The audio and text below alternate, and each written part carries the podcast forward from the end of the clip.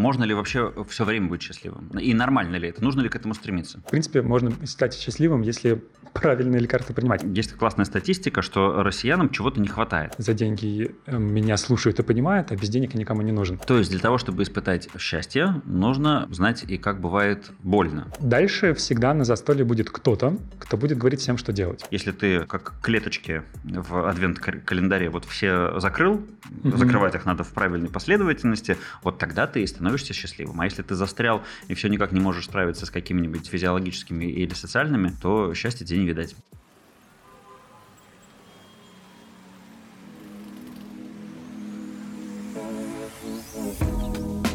Хаос и порядок. Всем привет!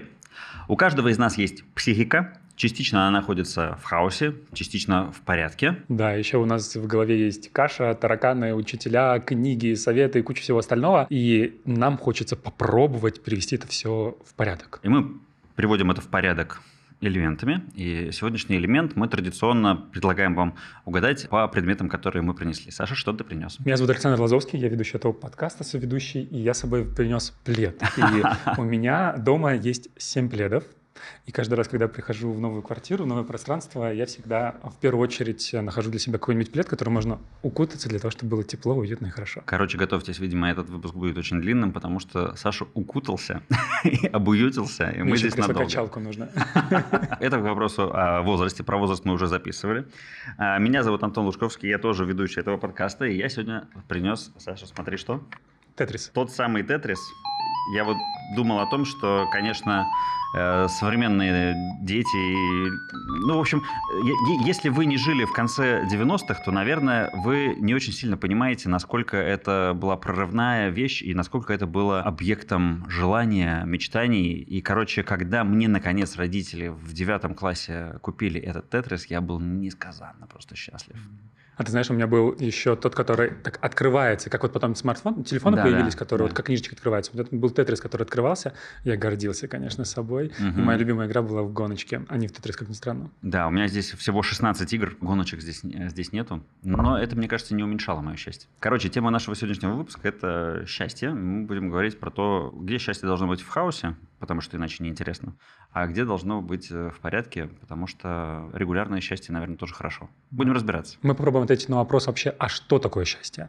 А можно, ну, как его достичь? Можно ли его достичь? И можно ли другого человека сделать счастливым? Хороший очень вопрос. Можно ли вообще все время быть счастливым? И нормально ли это? Нужно ли к этому стремиться? И можно ли вообще быть счастливым в тот момент, когда ты видишь, что все вокруг несчастные, и вообще прилично ли это э, тебе быть сейчас счастливым? Или тебе, наоборот, нужно сделать другого человека счастливым, и в этом на самом деле смысл жизни жизни. В общем, куча вся, всего нас с вами ждет. Оставайтесь. А прежде всего новости прежде чем мы перейдем уже к содержанию. У нас здесь на столе, если вы смотрите нас в видеоверсии, вы видите, что у нас э, здесь наш прекрасный ежедневник с нашим старым логотипом, который, кстати, не стал менее от этого прекрасным. Почему он здесь, Саша? Что, что мы хотим с ним делать? Зачем мы его принесли? Ну, поскольку мы записываем выпуск такой предновогоднюю пору, пару перед, перед Новым годом, то мы решили сделать подарок для наших слушателей, и мы хотим разыграть наш прекрасный ежедневник, который можно использовать как раз для, для планирования следующего года. Подробнее вы в нашем телеграме прочитайте инструкцию. Да, приходите к нам в телеграм-канал, там все подробно написано. А я из новостей, Саш, хочу тебе рассказать о том,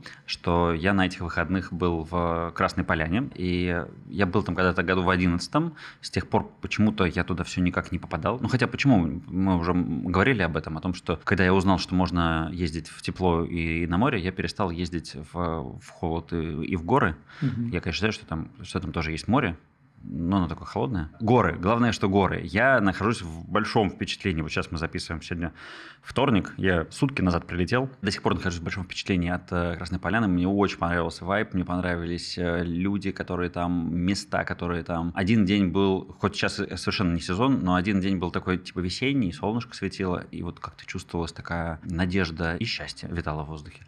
А другой день был моросил, и было такое осеннее немножко настроение, и это тоже было прекрасно. Ну, не говоря уже о том, что там можно ходить на улице без шапки и, и без пуховика, это замечательно. Но самое главное, я ощутил, что многие мне говорили о том, что атмосфера там очень похоже напоминает э, балийскую атмосферу, и, на мой взгляд, это действительно так. Я в паре мест сидел, слушал музычку, которая играет, смотрел на людей, которые ходят вокруг, кто-то работает, кто-то курит, болтает, и это действительно очень похоже на балийский вайп для меня. Прекрасно. Очень рад за тебя, что ты нашел в, это, в России кусочек балийского счастья, да? так важного и значимого для тебя. И это еще раз э, доказывает к выпуску про путешествия, что не всегда речь про место, да, иногда про состояние, которое у тебя появляется благодаря этому месту, и его можно найти в разных местах. Вот, давай с этого и начнем. То есть мы... Первая мысль — это о том, что счастье — это внутреннее состояние. А может, перед этим я свою новость расскажу? Прости, давай. Давай. Я начал исследовать Яндекс GPT, потому что чат GPT стал слишком сложно доступен, по крайней мере, с моего телефона. Он постоянно говорит, что он не поддерживается. Я начал исследовать Яндекс GPT, и я заметил, что внутри него можно в том числе задавать вопросы и про наш подкаст, и в целом задавать много вопросов. Единственное, что он дает какой-то общий отклик, но там не очень много данных. Поэтому я призываю наших слушателей заходить на Яндекс Музыку, ставить там оценки и писать комментарии к нашему выпуску для того, чтобы Яндекс GPT собрал больше данных про наш подкаст в частности, и чтобы выдавал более интересные, релевантные ответы на вопрос, а, про что подкаст «Хаос порядок». Я знаю точно, что Алиса, как тоже часть вот этой всей экосистемы, она откликается. И у меня у родителей есть Алиса, я говорил, типа, включи-ка нам подкаст «Хаоса порядок», и она без проблем его включала. Да-да-да, это большой плюс и большая радость. А так что если вы вдруг дома у друзей будете в гостях перед Новым годом, можете познакомить их с подкастом, очень просто попросив их колонку Алису включить наш подкаст. В общем, призываем ставить оценки и писать отзывы в Яндекс Музыке. Это сделает нас чуть-чуть счастливее уж точно, и тогда переходим уже к теме счастья. Да, это я подумал о том, что это интересно, конечно. Вот мы, помнишь, в выпуске про деньги, в третьем нашем mm-hmm. выпуске про деньги, мы говорили о том, что есть вот эта сумма в 50 тысяч рублей, которая повышает уровень э, да. счастья. И вот э, какое количество лайков повышает уровень счастья ведущих подкаста? Хороший вопрос. До него я еще пока не дошел, так что пишите. Ставьте лайки. Ставьте Неистово. Лайки. Неистово, да. В какой-то момент, э, в какой-то момент это произойдет. Да. Ну что, что же такое счастье? У нас есть определение? У нас есть куча определений. На самом деле, когда мы готовились к этому выпуску, оказалось, что только ленивый не занимается темой счастья, хотя, может быть, они бы самую интересную теорию создали. Вот, поэтому про счастье есть много всего. Есть самое распространенное определение, собственно, из Википедии, что счастье – это внутреннее состояние человека, когда он полностью удовлетворен и рад тем, что происходит в его жизни. Ну, как-то пока масляно немножечко, мне кажется. Ну, в этом смысле э, давай хотя бы возьмем э, масло. Да, у нас масло. Потому что масляно? Потому что масляно, такая склейка. Потому что пирамиду он сделал. Только он не делал пирамиду. Да, он не делал пирамиду. Да, да, Антон это тоже знает, мы все это знаем. Это просто а, как как это? Устоявшееся Уста, словосочетание. Устоявшийся, угу. да, да. Там, там же много еще всяких баек про то, что он перед смертью отрекался буквально последними словами, или что он говорил о том, что на самом деле она работает по-другому. Там столько всяких нагромождений. Но то, что мы, как люди, вот в наше время знаем как под пирамидой масла, да, говорит нам о том, что есть э, иерархия потребностей. Сначала надо удовлетворить базовые, физиологические, безопасность и так далее. Потом идут социальные, потом идет признание, самореализация и так далее. Да, там еще эстетика есть перед самореализацией, мой, мой любимый этап. Эстетика? Да, он ее добавил. Когда мы с тобой учились в СПБГУ, ну, по крайней мере, у нас в СПБГУ об этом не говорили, а ага. а вот буквально через несколько поколений об этом начали уже говорить. И действительно я потом исследовал, там он добавил еще эстетику как группу перед самореализацией. Прикольно. Ну вот и идея в том, что как будто бы, если ты как клеточки в адвент-календаре вот все закрыл, угу. закрывать их надо в правильной последовательности, вот тогда ты и становишься счастливым. А если ты застрял и все никак не можешь справиться с какими-нибудь физиологическими или социальными, то счастья тебе не видать. Я лично внутренне с этим согласен. Моя жизнь то же самое говорит, что пока ты базовые вещи не можешь закрыть, но тоже можешь закрыть у каждого свое, об этом мы сегодня поговорим, просто каждое свое понимание, что нужно, чтобы быть счастливым в объеме, не знаю, тех же самых денег и достижений, вот, то как будто бы вот не приблизились дальше. И мое личное состояние счастья стало ярче, когда я начал заниматься вопросами, как раз почему я такой акцент сделал, вопросами эстетики и самореализации. Mm-hmm. Это вот как бы вокруг этого состояние счастья у меня начало вырисовываться. Ну вот интересно, потому что вот есть еще буддийская концепция счастья, и она, в принципе, можно сказать, что спорит с этой идеей, потому что для буддиста самое главное, это чтобы не было страданий. Чтобы не было страданий, нужно, чтобы у тебя не было желаний и привязанностей. Соответственно, если ты ничего не желаешь, ничего эстетического не желаешь, это все тебе не нужно, и ты ни к чему не привязан, ни к какому конкретному дому, который обеспечивает тебе какую-то дополнительную норму безопасности, ты, соответственно, и не страдаешь, и ты, соответственно, счастлив. Да, помню как-то, когда я, мне кажется, это было с Олей Котовой, мы общались, и я говорил про что-то, что я разочаровался в чем-то, я уже не помню, что это было, может быть, это было, а, какое-то обучение это было. Она спросила, а зачем ты очаровывался? Очень красивый вопрос, и как раз вот это да. про буддийское. И здесь интересно, что есть вообще другая поляна, это гедонизм и идея счастья с точки зрения гедонизма, когда ты наполняешь свою жизнь тем, что дает тебе удовольствие, и убираешь из нее все, что дает тебе, ну, как раз не удовольствие, или напряжение, или переживание, вот, и просто живешь такую гедонистическую жизнь, каждый день получая эндорфинное, скажем так, постоянное удовольствие. Ну, то есть мы говорим о том, что вот это вот очаровываться – это такие завышенные ожидания в некотором смысле. Один путь – это завысить ожидания и получить огромное удовольствие от того, что они реализованы, mm-hmm. а другое – это занизить их и получить удовольствие просто от того, что птички поют и в целом, не знаю, да. Уже не минус 15, а минус 4 всего. Да, у меня есть свое определение счастья. Оно пока не висит в Википедии, пока места, но лично мне оно очень нравится, и оно как бы на фоне моей практики, по сути, вырезалось, что счастье — это состояние, и оно будет происходить в тот момент, когда, если взять линию времени, когда ты смотришь в прошлое, и ты воспоминания о прошлом проживаешь с благодарностью, даже если это когда-то были травмирующие воспоминания для тебя,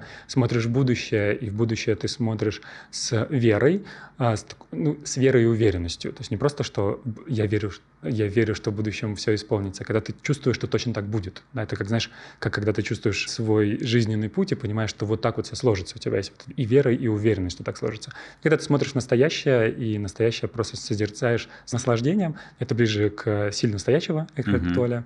Да, вот такое, такое созерцательное настоящее. И если есть все три переменные внутри человека, ну, по крайней мере, то, что я вижу и в своих клиентах, и в себе, то тогда приходит состояние счастья следом. Красивая концепция. Мне кажется, вполне такая действенная. Угу. Но у нас есть статистика, чего россиянам не хватает для счастья. Давай посмотрим, насколько это бьется с твоей моделью. У нас есть для мужчин и для женщин. Мужчинам не хватает прежде всего денег, на втором месте уверенность в будущем и стабильность, а женщинам на первом месте тоже не хватает денег, на втором любви и на третьем путешествий. И, а путешествия и уверенность в будущем, они одинаковые места занимают. Ну, с, с тем, что со мной пересекается только про историю про будущее, похоже, и деньги, может быть, туда. Но тут я думаю, что эта статистика показывала как раз, просто скажите, что вам не хватает для счастья. Mm-hmm. Да? Если просить, спросите нашу аудиторию, я думаю, слово «денег» будет ча- чаще всего, потому что это то, что кажется очевидным, потому что на деньги, деньги очень часто можно заменить на что-то, что даст вот это mm-hmm. вот самое состояние счастья. При этом одновременно, э, говоря и про гедонизм, и про буддизм, и про другие подходы счастья, там, кажется, не столько про деньги дело, сколько про твое мироощущение, мировосприятие. Так что я думаю, что и то, и другое имеет место быть, и я действительно думаю, что в головах людей счастье чаще всего связано с уровнем дохода, достатка, как раз благодаря скорее Маслову, наверное, и закрытию базовых потребностей. Ну, давай так. Все-таки ты говоришь, счастье связано не, не столько с деньгами, с какими-то вещами, сколько с состоянием. А состояние у нас же определяется гормонами, химическими некоторыми элементами. Действительно, да, так. Но просто э, в чем вопрос? Давай разберем с точки зрения гормонов. Э, какие они должны быть? И есть ли способы, э, ну, просто... Мне, мне очень искренне нравится буддийский подход. Ты больше ничего не хочешь, и тебе, тебе хорошо. А с гормонами то же самое. Если ты можешь уравнять их эм, значение каким-нибудь способом, желательно легальным, mm-hmm. то почему бы и нет? Я вспомнил исследование, когда на крысках делали его, что-то там, ты тоже наверняка знаешь, когда им начали постоянно стимулировать ту часть мозга, которая выделяет гормон вот этот И они умерли от, от голода, потому что потому больше что ничего, ничего не делали, делали кроме как нажимали лежали. кнопку вот эту самую, да. Да-да-да, да, просто лежали, кайфовали, там нажимали кнопочку. Вот. Я думаю, что буддисты, конечно, про другое говорили, не про то, чтобы в такое состояние перейти, но это интересный вопрос про счастье, нужно ли нужно, об этом тоже поговорим про счастье цели. Продолжая историю, вопрос, который ты поднял про гормоны, наверное, стоит сказать, что появиться гормоны могут не только из-за внешней среды, но и из-за внутренней. То есть можно что-то внутри себя создать. То есть mm-hmm. не обязательно купить елку очень красивую, украшенную, чтобы получить гормон счастья. Можно внутри себя там представить или что-то придумать. Вот, mm-hmm. это не обязательно про то, для чего нужны деньги. Но если говорить про гормоны, есть книга, которая так называется «Управляя гормонами счастья», и в ней как раз рассказываются те гормоны, которые связаны с ним. Давай представим на примере Нового года. Так. Вот. Приходит Новый год, и первый гормон, который выделяется, из которого здесь естественно выделяется, это дофамин. Это некоторое ожидание, что произойдет чудо, произойдут подарки, это некоторое предвкушение праздника. И вот, значит, все друзья собираются, и у них уже выделяется дофамин, потому что они предвкушают, что будет вручение подарков, что будет будет прикольное застолье, что будет веселая вечеринка, вот, им будет просто хорошо вместе. Следом кто-то приносит салат с гости. И он приносит салат, и в этот момент у него внутри такое есть небольшое напряжение, потому что непонятно вообще, понравится салат людям, другим не понравится mm-hmm, салат людям. Mm-hmm. Поместится ли он на стол, как хозяйка отнесется к тому, что тут э, со ну, стороны... Может, если другой принесет такой же салат, он будет лучше. Да. И в тот момент, когда салат появился на стол, когда его попробовали, сказали, «Ммм, какой вкусный салат», выделяется гормон окситоцина. Облегчение. Облегчение, да, и гормон окситоцина, который отвечает за то, что нас приняли в стаю. Угу. Этим объясняется, почему мы так легко начинаем впадать в совместные темы, например, в сплетни или в обсуждение политики, или в обсуждение любых других тем. То есть как, почему мы так легко впадаем в, в этот совместный разговор, потому что окситоцин выделяется, когда мы чувствуем, что нас приняли в стаю, а проще всего в стаю принять, если вы на, на, про одно и то же говорите. Мы болеем за один и тот же клуб. Да, за один и тот же клуб, либо против одного и того же клуба. Дальше всегда на застолье будет кто-то, кто будет говорить всем, что делать а сейчас давайте тост, а сейчас давайте сделаем ритуал прощания со Старым годом, а сейчас отметим Новый год в Самаре, потому что у нас там три человека из Самары. Вот у этого человека выделяется гормон серотонин. Серотонин выделяется в момент социального доминирования, mm-hmm. когда ты чувствуешь, что ты ну, вот по этой негласной такой животной социальной лестнице, ты чуть-чуть выше остальных, ну, на застолье это тот, кто организует. Либо это хозяин дома, потому что у него тоже серотонин, потому что к нему все пришли, вот, либо тот, кто организует весь процесс. Так, а мальчик, которого поставили на стул, чтобы он рассказал новогоднее стихотворение, старения, и он стал выше остальных, у него выделяется серотонин или все-таки что-то другое? У него тоже выделяется, э, у него тоже выделяется гормон счастья, но не серотонин, а кортизол. Угу. Кортизол выделяется для того, чтобы справиться с стрессовой ситуацией, он выделяется у всех у нас, кто 30, ночи 31 на 1 работает, кто 1 работает, да, у всех выделяется кортизол, чтобы мы этот уровень стресса смогли пережить. То есть он, по сути, подавляет э, уровень стресса, который у нас есть. Вот, так что мальчик будет с кортизолом. Как бы, если бы не было кортизола, мы было бы хуже, скажем так. Окей. Okay. Есть еще один гормон, который не всегда в Новый год выделяется, хотя его чаще всего сравнивают с счастьем. То есть, например, когда говорят, что вот эндорфин – это гормон счастья и так далее. Но на самом деле эндорфин выделяется в тот момент, когда происходит какое-то именно физическое воздействие на организм, и выделяется эндорфин, чтобы перекрыть это физическое воздействие. Поэтому, если вдруг кто-то в Новый год там поджег случайно, об свечку поджег свою руку, пока сжигал э, новогоднее желание или бенгальский огонечек, в этот момент выделится кортизол, чтобы эта боль как бы быстренько ушла, и чтобы мы про нее забыли. Слушай, это гениальная совершенно идея. Рассказать про гормоны в виде новогоднего стола. Спасибо тебе за этот экскурс. А я вспоминаю фильм. А, ты рассказываешь про книгу, а есть же еще The Happy Film, он так mm-hmm. называется, «Счастливый фильм». Я его, кстати, нашел вот к нашему выпуску, я его пересмотрел, он есть в ВКонтакте. Кстати, наш подкаст, подкаст тоже есть в ВКонтакте. Да, и теперь и аудио, и видеоверсия. Да. И в этом фильме нью-йоркский дизайнер, достаточно взрослый дядечка, решил исследовать тему счастья, и он сделал такой длинный проект. В итоге он продолжался у него года полтора, и он выбрал, вернее, не сам выбрал, он пошел к профессору, специалисту по счастью, и он дал ему три направления. Одно – это медитация, другое – это когнитивная психотерапия, и третье – это антидепрессанты. Вот. И он дал каждому каждому этому направлению по три месяца, а, погрузился туда по полной программе и каждый день замерял свой уровень счастья. И вот в результате, смотрите, в медитации у него было 6,7 средняя по 10-бальной mm-hmm. шкале, в когнитивной терапии у него было 7,1, а с антидепрессантами у него пере, переизбыток случился. 11. есть они, да, они, на, они напрямую работали с его гормонами, и не сразу это получилось, э, их ему правильно подобрали и так далее. Но, опять же, да, я настоятельно рекомендую посмотреть это кино, если вам интересно, оно прям очень красиво сделано, и оно очень интересное. Там, конечно, потом все откатывается обратно. Это не, не, не навсегда так происходит, mm-hmm. с одной стороны. А с другой стороны, у него еще чистота эксперимента была нарушена, потому что у него в каждый из трех периодов случались новые отношения, и это, конечно, тоже сильно влияло, потому что ну, не, не психотерапия, не медитация и не таблетками едиными а строится счастье, а кучей других еще факторов. Очень интересно то, о чем ты говоришь, и это про историю что, в принципе, можно стать счастливым, если правильные лекарства принимать. Но, с другой стороны, есть целое направление биохакинга мозга, которое направлено ровно на то, чтобы понимать, на что у тебя вырабатываются какие гормоны, и как создавать события, благодаря которым гормоны будут вырабатываться. Да? И в этом плане, ты понимаешь, что вот есть вот эти, сколько, пять их э, гормонов счастья, да, и можно, в принципе, понимать, что э, если ты, например, Нового года понял, как это происходит, то можешь создавать такие события не только Новый год. И вот направление Хьюги вечеров, оно ровно про это. Вот эти свечи, совместная атмосфера, совместное приятные темы про прошлом, пледики, да, любимые мной, по крайней мере. Все это как раз как способ биохакинга мозга, чтобы выделяли гормоны счастья. Я просто вспоминаю, только что был мем прекрасный о том, что Хьюги на самом деле придуманы, потому что в Европе проблемы с отоплением, не принято делать такое сильное, центральное, нормальное отопление, как у нас. В какой-нибудь Испании его вообще нету. Слушай, это да, и я вот тоже думаю, а как это должно выглядеть? Вот, например, люди, у которых диабет, у них есть сейчас носимые датчики, которые тебе в приложение сообщают э, информацию, когда тебе что нужно сделать, и ты поддерживаешь, соответственно, правильный уровень.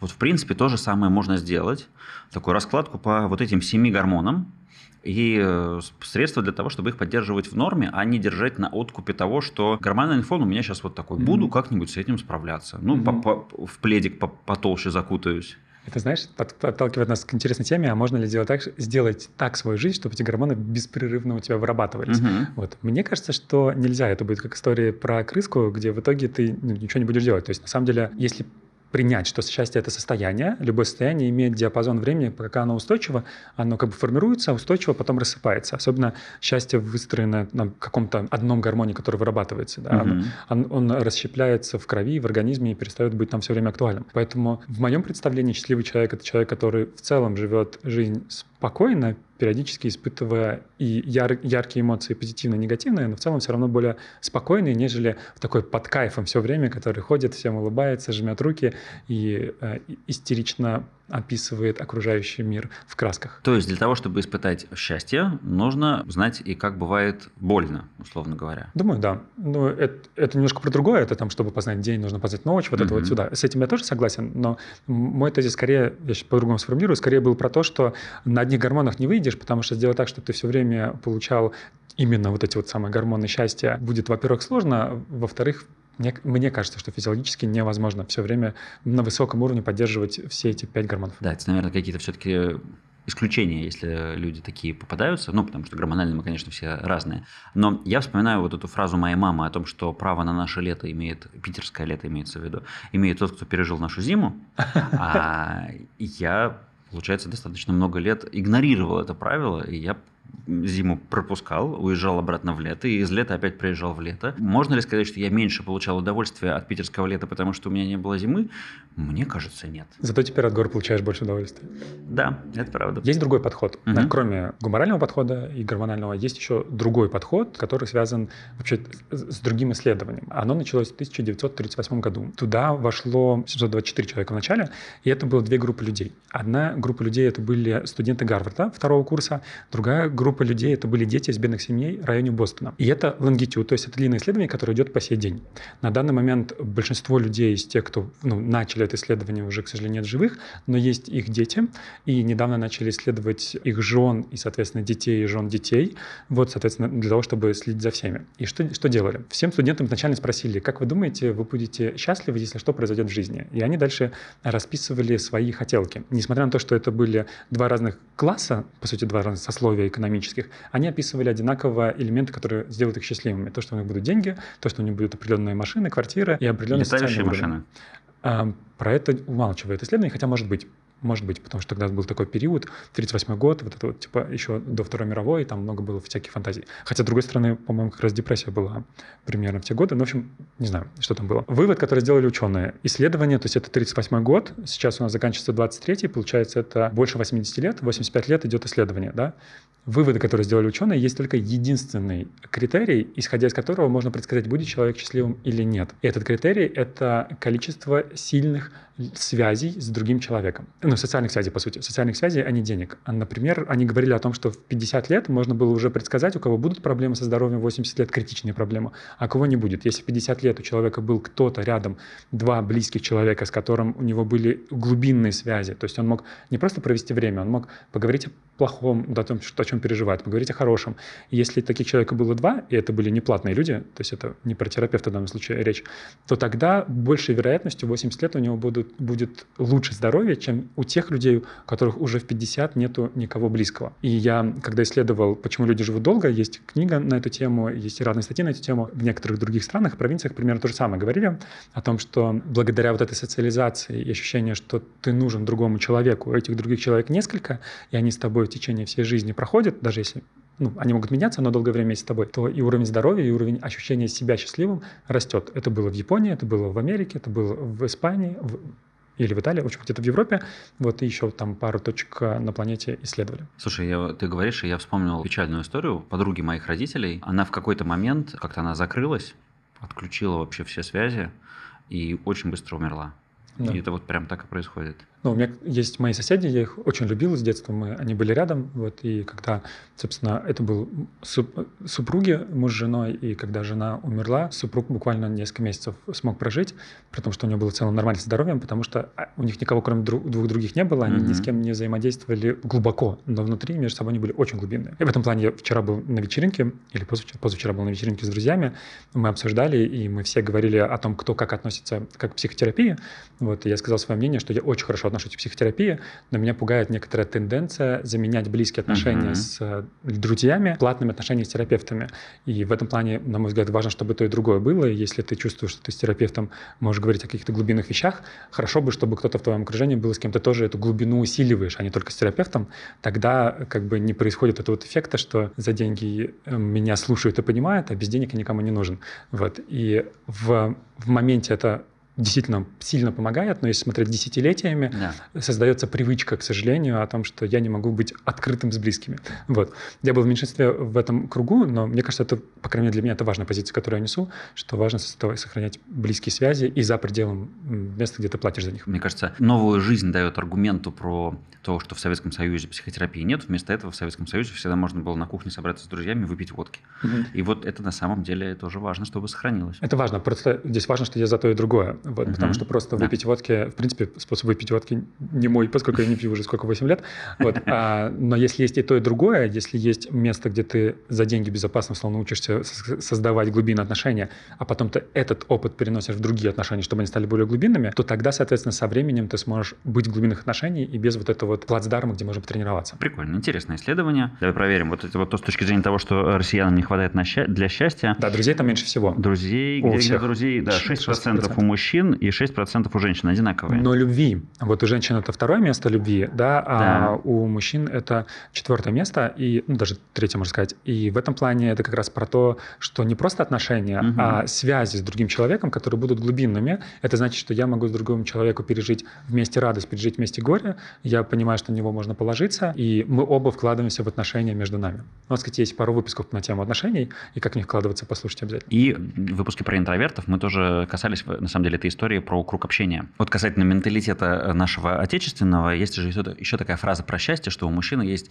два счастливых дня. День, когда он купил машину, и когда он продал машину. И когда купил машину, это ведь действительно э, кот в мешке. Но если ты не новую машину в салоне покупаешь, как ты понимаешь, что она действительно там не битая, не собранная из разных частей. У меня папа покупал машину, на которой, про которую он через полгода только узнал, что она на самом деле из двух частей собрана, не утопленная и так далее. Ты сказал э, про старые машины, а я на самом деле этим летом столкнулся с новой машиной. Я помогал подруге приобрести э, ее новую машину, и мы уже обо всем договорились, и я попросил выслать VPN для того, чтобы, на самом деле, чтобы подготовить страховку, а в итоге, в итоге решил пробить ВИН, то есть не VPN, а ВИН-номер, вот, и пробив ВИН-номер, я выяснил, что в официальном салоне, официального дилера, оказывается, что эта машина уже продана в залоге, и для меня это был целый шок, я понял, насколько важно заранее вообще понимать, что ты покупаешь, и заранее пробивать автомобиль. Я недавно покупал как раз машину, ну, собственно говоря, я вернулся в Петербург, и mm-hmm. когда я понял, что я тут остаюсь, я купил машину. И я действительно испытал определенный уровень счастья, потому что я вот ее купил, на следующий день я на ней поехал, и там загорелась снежинка о том, что температура упала ниже 4 градусов, и, конечно, зимовать в теплой машине приятнее, чем без нее. И вот я понимал, что я сам не справлюсь с покупкой машины, чтобы никуда не, не попасть. И я обратился к подборщику. Он пользовался, кроме всего прочего, рабочего сервиса Автотека. То есть он присылал мне отчет по машине, что с ней случалось, какая есть ее история. Особенно мне нравились, знаешь, там пробег показан графиком, и там нарисован, ну, потому что каждый раз, когда машина заезжает на какой-нибудь сервис, там фиксируется ее пробег, даже если это разные сервисы. Потом ты видишь, как у нее пробег растет, растет, растет, а потом он вдруг падает, приезжает в какой-то сервис, а там он оказывается ниже. Но это круто, что такие вещи можно увидеть. Ну так вот, он мне присылал отчет, и если в отчете все было хорошо, то мы после этого ехали ее смотрели, то есть есть не надо было смотреть каждую машину. Это, конечно, было супер удобно. Слушай, это прикольно. Получается, что можно, с одной стороны, меньше тревожиться, да, поменьше кортизола, чтобы выделялось, который будет снижать уровень стресса. В принципе, чтобы этого тревоги и стресса не было. Получается, такой отчет показывает историю динамику, и который ты можешь использовать для того, чтобы вести переговоры с продавцом, да, и в том числе сбивать цену, если это необходимо. Я сначала подумал, или повышать, но потом подумал, кто будет при покупке машины повышать. Точно сбивать цену, если когда это необходимо. Когда не хочет продать, да. Да. Ну и можно, в принципе, сравнить машины между собой, чтобы понять, какую выбрать, с какой вообще стоит заморачиваться, а с какой точно не стоит заморачиваться, потому что у нее скручен пробег, да, и либо потому что ты нам там что-то странное в ее истории. Да, да. То есть я помню, как выглядели рынки там, не знаю, в, начале нулевых, как это было. Или у меня папа ездил там в Финляндию покупать машину, причем он покупал копейку, он пригнал из Финляндии копейку, а фин, э, как, который ее продавал, у него была написана на картонке цена, а папа пытался у него что-нибудь спросить, а он говорит, сорян, короче, я ни по-русски, ни по-английски не разговариваю, вот цена нравится, забирай. Вот как бы вся информация, которую ты можешь получить, стоя на улице на морозном в морозной Финляндии. Вот. А с сервисом автотека, конечно, очень круто. Ты делаешь покупку гораздо безопаснее и приближаешь себя вот к этому самому счастью обладания хорошим автомобилем. Да, так что если вы решили поменять своего боевого коня этой зимой, вы можете воспользоваться сервисом автотека. Есть специальный промокод HOUSE, который дает скидку 20% на первый отчет, который вы получаете. Он действует до 29 февраля 2024 года. Кстати, высокосный год нас ждет в следующем году. Вот, и, может быть, самое время сейчас воспользоваться этой возможностью. В кои-то веке слово «хаос» приводит данные в порядок. Раз уж мы начали говорить про какие-то данные и статистику, очень интересно посмотреть на отчеты ООН про счастье, про что происходит с счастьем в мире. Вот этот отчет делается каждый год. Последний был, по-моему, в апреле этого года, 23-го еще опубликован. Соответственно, следующий будет в 2024 году. А, вот, и там есть интересные разные показатели. Во-первых, э, из этого отчета можно увидеть, что Россия на 70 месте по уровню счастья из 137 стран, которые исследуются. Посерединке. Посерединке, да. А на первом месте находится Финляндия. Да. Угу. На первом месте Финляндия, на втором Дания и на третьем Исландия. Традиционно в этот момент кто-нибудь обязательно вспоминает в компании, что э, и список стран с самыми высокими уровнями самоубийств тоже такой же. Да, Финляндия на первом месте? Давай я проверю. Ну, может быть, в топ-3 она входит? Ну, ну и, наверное, наверное, он не идеально такой же, но, но очень схожий. Про то, почему Финляндия на первом месте, почему у них такое большое количество суицидов, мы как-то в другом подкасте поговорим. А если говорить про то, почему Россия на 70-м, да, угу. Один, одна из причин связана с следующим критерием. Утверждение, можно ли большинству людей доверять вашей стране. Mm. Вот, и по этому показателю только 23% людей сказали, что можно доверять. Большинству людей можно доверять. В то время как в Норвегии показатель больше 70, в Финляндии 58, да, в Нидерландах 57. То есть, по сути, ну, как некоторый вывод, как интерпретация этих данных, что большинство россиян находится в ощущении, что окружению не стоит доверять, да, лучше лишнего не сказать, потому что мало ли как эту информацию используют, лучше лишнего не показывать, а мало ли что вокруг происходит. А второй элемент... Погоди, погоди, это, это на самом деле супер важная вещь, потому что я помню в каком-то цикле лекций по экономике, по мировой экономике, вот этот уровень доверия, он напрямую практически коррелировал с экономическим развитием, потому что когда ты строишь бизнес и работаешь в среде, когда ты можешь людям доверять, у тебя нету лишних преград получается. И э, я помню, что очень важная вещь, которая произошла за последнее время, это то, что IT дало нам для доверия. Угу. Ведь у нас сейчас существуют э, там, те же самые криптобиржи, сервисы покупки-продажи вещей, угу. да вот эта самая автотека, про которую мы говорим. Угу. А это ведь тоже сервис, который позволяет решить проблему доверия. Ты видишь рейтинги от других людей и так далее. То есть это как бы такой компенсатор с точки зрения экономики, но на счастье это все-таки э, вот не, не, не работает. Здесь еще раз напомню про то, что как важно ставить оценки и отзывы, потому что это про тот самый рейтинг доверия, на рейтинг доверия очень сильно влияет. Вот, но действительно, исследователи полагают, что из-за того, что есть общее, у россиян есть общее ощущение невозможности контролировать происходящее, угу. мало точек вообще воздействия на то, что происходит в, в экономике, в мире, в, стра- ну, в стране и в мире впоследствии, из-за этого есть вот это вот ощущение большого недоверия. Вот, и это, как мы знаем, очень плохо из другого исследования, из гарвардского исследования, да, что это в итоге влияет на состояние, на создание сильных связей и уровень здоровья. Угу. Так что в этом, в этом нам есть точно с чем работать. Наши подкасты, наши выпуски про отношения, они как раз для того, чтобы чуть-чуть изменить это. Повысить уровень доверия, да? Да. Вторая причина, она супер банальная и очевидная, это экономические кризисы. Да, и мы можем видеть на графиках в этом исследовании, мы выложим его в телеграм-канал исследования, самой, собственно, исследование он, которое провело, и там можно увидеть, что самый низкий уровень счастья у нас был после 92 года, и также после 2008 года тоже у нас были падения. То есть каждый раз, когда происходит какой-то экономический кризис в стране, после этого уровень счастья рушится. За 22 год он не кардинально обрушился, но тоже, собственно, пошатнулся. Посмотрим, что будет дальше. Мне нравится, что самый высокий уровень у нас был в апреле 2019 года. Да, предковидное время. Предковид. Год потрясающий, я его просто обожаю. Путешествовал, наслаждался, но был счастливым. Почему не летом, я не понимаю. А что, что летом ты 19 людей не устроил? Так апрель, в апреле выходит э, отчет. А, он по апрелям выходит? Да, в апреле выходит отчет за прошлый год. Угу. Вот. То есть не то, что в апреле счастливее, чем в июле? Не-не, угу. не, про это, просто в апреле выходит отчет. Еще один момент, э, из-за которого считается, что уровень счастья не такой высокий в России, и более того, из-за этого кажется, что он в принципе не может быть очень высоким, что когда провели такой анализ слова «счастье» и ассоциативного ряда со словом «счастье», оказалось, что часто у россиян слово «счастье» ассоциируется с словом «удача», «везение», mm-hmm. с чем-то от него, не, от нас не зависящее, да. что-то, что у нас свалилось, да, вот приш, пришло нам счастье. Да? Счастье навалилось. Счастье навалилось, да. И мне кажется, что вот наше поколение уже немножко по-другому видит, потому что мы больше уже прожить что-то, я сделал себя сам, да, ты можешь добиться того, чего хочешь, но тем не менее большая часть часть а России, это не наше с тобой поколение. Вот, и у многих как раз вот это вот ощущение, что счастье – это то, что само случится, ко мне может прийти, и я на это не могу повлиять. Ставки на спорт – Точно, но это не интеграция.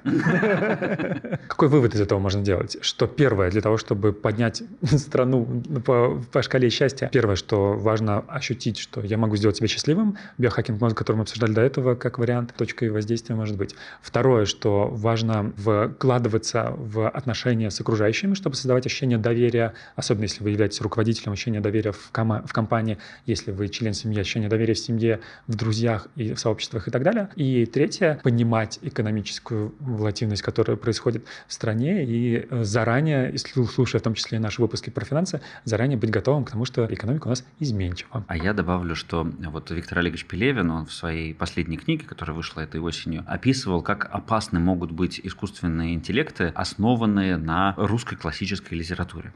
Так вот, Институт языкознания РАН, он провел свое исследование и подтвердил вот эту мысль, что счастье, вот, его нельзя заслужить. Как, как слово, это вот не что-то, чего ты можешь добиться, получить и заработать, да, а это вот именно какая-то... Получится, не получится, бабка надвое сказала. Угу. Ты сам как думаешь про это? У меня есть универсальный ответ на все подобные вопросы. Челма не действует без сковородки, как обычно. Да? То есть есть какая-то вещь, которая про удачу, есть какая-то, которая на Бога надейся и сам не плашай. Вот. Ну, да, я поддерживаю. Да. Даже если счастье, если это правда, что счастье невозможно заслужить и невозможно его создать, это значит, что ты не можешь это пробовать. Да. Можно просто делать себя счастливым, а потом хоп, как навстречу к счастью идти, скажем так. Я вот в Сочи, собственно говоря, ездил, я проводил там бизнес-игру. Она называлась «Стратегия против удачи». Я ее разрабатывал, mm-hmm. и там такие были условия. Мне нужно было совместить бизнес с вопросами везения практически даже карточных каких-то казиношных вещей. И я сделал игру так, что там были э, вещи, которые относились к стратегии, к построению бизнеса, и были карты, которые случайным образом раздавались, и была команда, которая, в принципе, принимала хорошие решения. В этой команде был аналитик, прям профессиональный аналитик, и они очень много понимали, даже понимали больше, наверное, чем другие, но им патологически не везло. Им все время приходили плохие карты, и они заняли последнее место.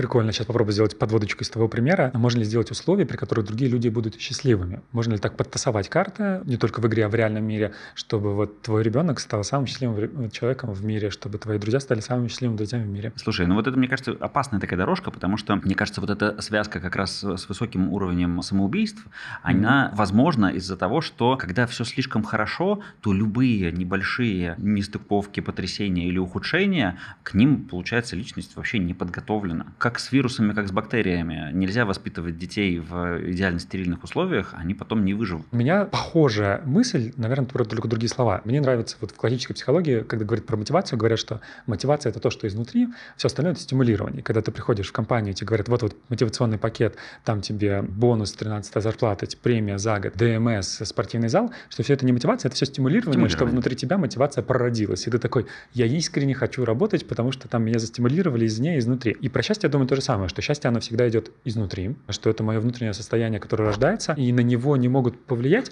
но могут пытаться его стимулировать. А дальше вопрос ролевых игр, в которых ты впадаешь. Есть такой синдром Бога, когда ты считаешь, что ты можешь воздействовать на другого человека и создать его счастливым. Удивительно, я знаю ряд предпринимателей, которые из этого синдрома Бога создали интересные и очень действительно прикольные компании, но вот это их желание было сделать других людей счастливыми, и оно такое немножко, может быть, даже нарциссическое, может быть, даже вот из разряда безапелляционное, да, я когда с, них, их, с ними общаюсь, я иногда спрашиваю, а на основе чего вы сделали вывод, что именно это сделает людей счастливыми? И там часто нет ответа, но есть точно уверен, что так может быть. Вот, то есть получается, что с одной стороны само желание сделать других людей счастливыми действительно может делать что-то хорошее в мире. С другой стороны, мне кажется, что когда мы считаем, что мы можем кого-то как-то сделать, то мы решаем его человечности и превращаем его в объект воздействия. Угу. Причиняем ему добро. Да, да, да. Но при этом, ты знаешь, я очень несчастлив из-за того, что то, что я сейчас скажу, не является рекламной интеграцией. Но я точно знаю, что, например, в компании Aviasales раньше, я не знаю, как сейчас, был департамент или как-то отдел счастья, да, который занимался счастьем сотрудников. Ну и в целом это понятная история, потому что когда у тебя есть люди, которые работают, а еще у них, я помню, были удаленные офисы в другой стране, то там точно можно что-то поделать для того, чтобы люди чувствовали себя получше, посчастливее. Да, я работал с сотрудником, занимающим похожую должность в другой компании, я не могу ее назвать, но она сказала, что впоследствии она столкнулась с моментом большого количества претензий mm. от сотрудников, особенно это во время релокации было, потому что они как бы начали уровень стимулирования воспринимать не как то, что им дает ощущение счастья, а как типа... Базу. Базу, да. Типа, это стало базой по пирамиде Маслоу, необходимой для выживания. Но есть же этот классический э, стендап великого комика, комика, я не помню, кого именно, угу. про самолет, про то, как он летел в самолете, и там сказали, у нас на борту Wi-Fi, и парень рядом такой, о, класс Wi-Fi, начал им пользоваться, и тут говорит, ой, извините, у нас какие технические сложности, Wi-Fi не работает. Он такой, да ладно, какого черта? И у него стендап на тему того, слушай, да, ты да, не да. слишком ли завысил свои требования? Ты в самолете вообще-то летишь. Это уже чудо. Мне в этом плане нравится ответ Слава Полунина на вопрос, можно ли сделать другого человека счастливым. Слава Полунин, создатель это «Снежного шоу». Он открыл Академию дураков, по-моему, так он назвал, который исследует счастье. И он сказал, что его принцип такой. Самому быть счастливым, этим состоянием заражаются люди вокруг, они сами становятся счастливыми, заражаются, заражаются люди вокруг, они сами становятся счастливыми. И главное создавать пространство, где эти люди могут собраться. Это может быть театр, это может быть его прекрасная мельница, да, куда к нему ездят люди, это может быть любое место физическое, которое ты можешь создать, чтобы люди стали счастливыми, даже застолье в Новый год. Тут мы прикасаемся к такой мудрости христианской «спаси себя и будет с тебя». Вот будь просто счастливым и не, не ставь себе цели сделать сделать счастливыми других. Я вспомнил на, на заре своей карьеры, нас спрашивали, кому... На заре, заря моей карьеры, это когда я был тренером. Вот, и меня спрашивали мои учителя, кому должно быть лучше всего на тренинге? Я говорил, участникам, участникам. Нет лучше всего должно быть тренеру. Если тренеру очень хорошо, есть шанс, что участнику будет хорошо. Если тренеру очень плохо, точно участникам будет очень плохо. Вот это было моим, ну, моим золотым правилом много лет, что главное, чтобы мне в первую очередь было хорошо, и дальше тогда как это? Надень маску на себя, потом другого. Да, да. При этом у нас есть, мы готовясь, узнали, что есть целые страны, которые занимаются темой счастья и прям создают целые департаменты, посвященными счастью. Расскажем про них. Да, вот я прямо вижу список. Объединенные Арабские Эмираты, Бутан, Новая Зеландия, Индия. У них у всех так или иначе есть либо Министерство благополучия, Министерство по вопросам счастья, показатель брутто национального счастья. Вот это вот вообще потрясающе, да, это в Бутане. Они измеряют благосостояние населения на основе различных факторов. Да, это, по-моему, они же от ВВП отказались и, и как раз бруто считают. По-моему, да. Угу. Я был на выступлении. По-моему, это не, я был на их выступлении в Москве, приезжал представитель. Это, конечно, тогда поразило, что можно вообще иначе смотреть на экономику. И это вопрос, о котором ты говорил, что уровень доверия влияет на экономику гораздо больше. Так, ну давай, наверное, закругляться, благо нету перспектив того, что в России откажутся от ВВП, а введут брутто национального счастья. Что мы выяснили? У нас какие были вопросы с тобой на старте? Первый вопрос был, что такое счастье? Так, с этим мы вроде бы разобрались с разных сторон. Да, подразумеваем. Для меня счастье – это то самое состояние. Состояние, ну, и я поддерживаю свои концепции про смотришь назад с благодарностью, настоящее с наслаждением, будущее с уверенностью и надеждой. Но так или иначе, кажется, мы сошлись на том, что это состояние, которое может быть основано разными факторами. Разными факторами, и некоторые из них очень даже объективные, типа гормонов. Да, и вот вопрос, можно ли быть все время счастливыми, кажется, что нет, но можно создавать состояние счастья, если ты знаешь, как работают гормоны, о которых мы описали, если ты знаешь, что на твое состояние счастья будут влиять отношения, то просто вкладывайся в них. От чего счастье зависит? И можно ли быть э, счастливым, если кто-то вокруг есть еще все-таки несчастливый? Мы отдельно не ответили на этот вопрос, но мое мнение, что да, э, что э, когда я имею право на свои чувства, да, закон психотерапии, вот, я имею право на свое состояние, на свои чувства, я имею право быть счастливым, когда остальные несчастные. Другое дело, что я с этим счастьем делаю. Если я их как бы в их плохое состояние головой макаю, выпячиваю, да. выпячиваю, что ну вот как же вы так, такие не созревшие, не занимающиеся медитацией, не ходячие к терапевту, поэтому несчастные, то, конечно, это нарушение границ. А если я просто живу в этом состоянии и показываю ролевую модель, что вообще-то можно чувствовать иначе, но не навязываю, показываю, но не навязываю, то тогда да. Ну и последний вопрос, можно ли сделать другого человека счастливым, продолжая ответ на твой вопрос, на мой взгляд, можно, только вряд ли это стоит ставить целью, а скорее это можно держать таким приятным эффектом от собственного гармоничного счастья. Благодарим вас, что слушали нас. Напоминаем, что в Яндекс Музыке мы находимся в нескольких подборках «Ментальное здоровье», «Саморазвитие» и «Отношения». И, как вы понимаете, лайки нашему подкасту делают нас счастливее, а чем счастливее ведущие, тем счастливее, конечно же, и слушатели. Ну и так как у нас выпуск выходит в преддверии Нового года, то мы вас поздравляем с этим праздником и желаем, конечно же, чтобы в будущем году э, счастье навалило вам как снега, а еще, если чуть глубже посмотреть, то чтобы вы не только ощущали, как оно наваливается, но и как оно генерится внутри, как в этом шарике таком со снежинками. От себя добавлю, что независимо от того, на каком уровне будет страна по уровню счастья, пусть э, вы лично будете на первом. До встречи в будущем году. Да будет с вами хаос и порядок.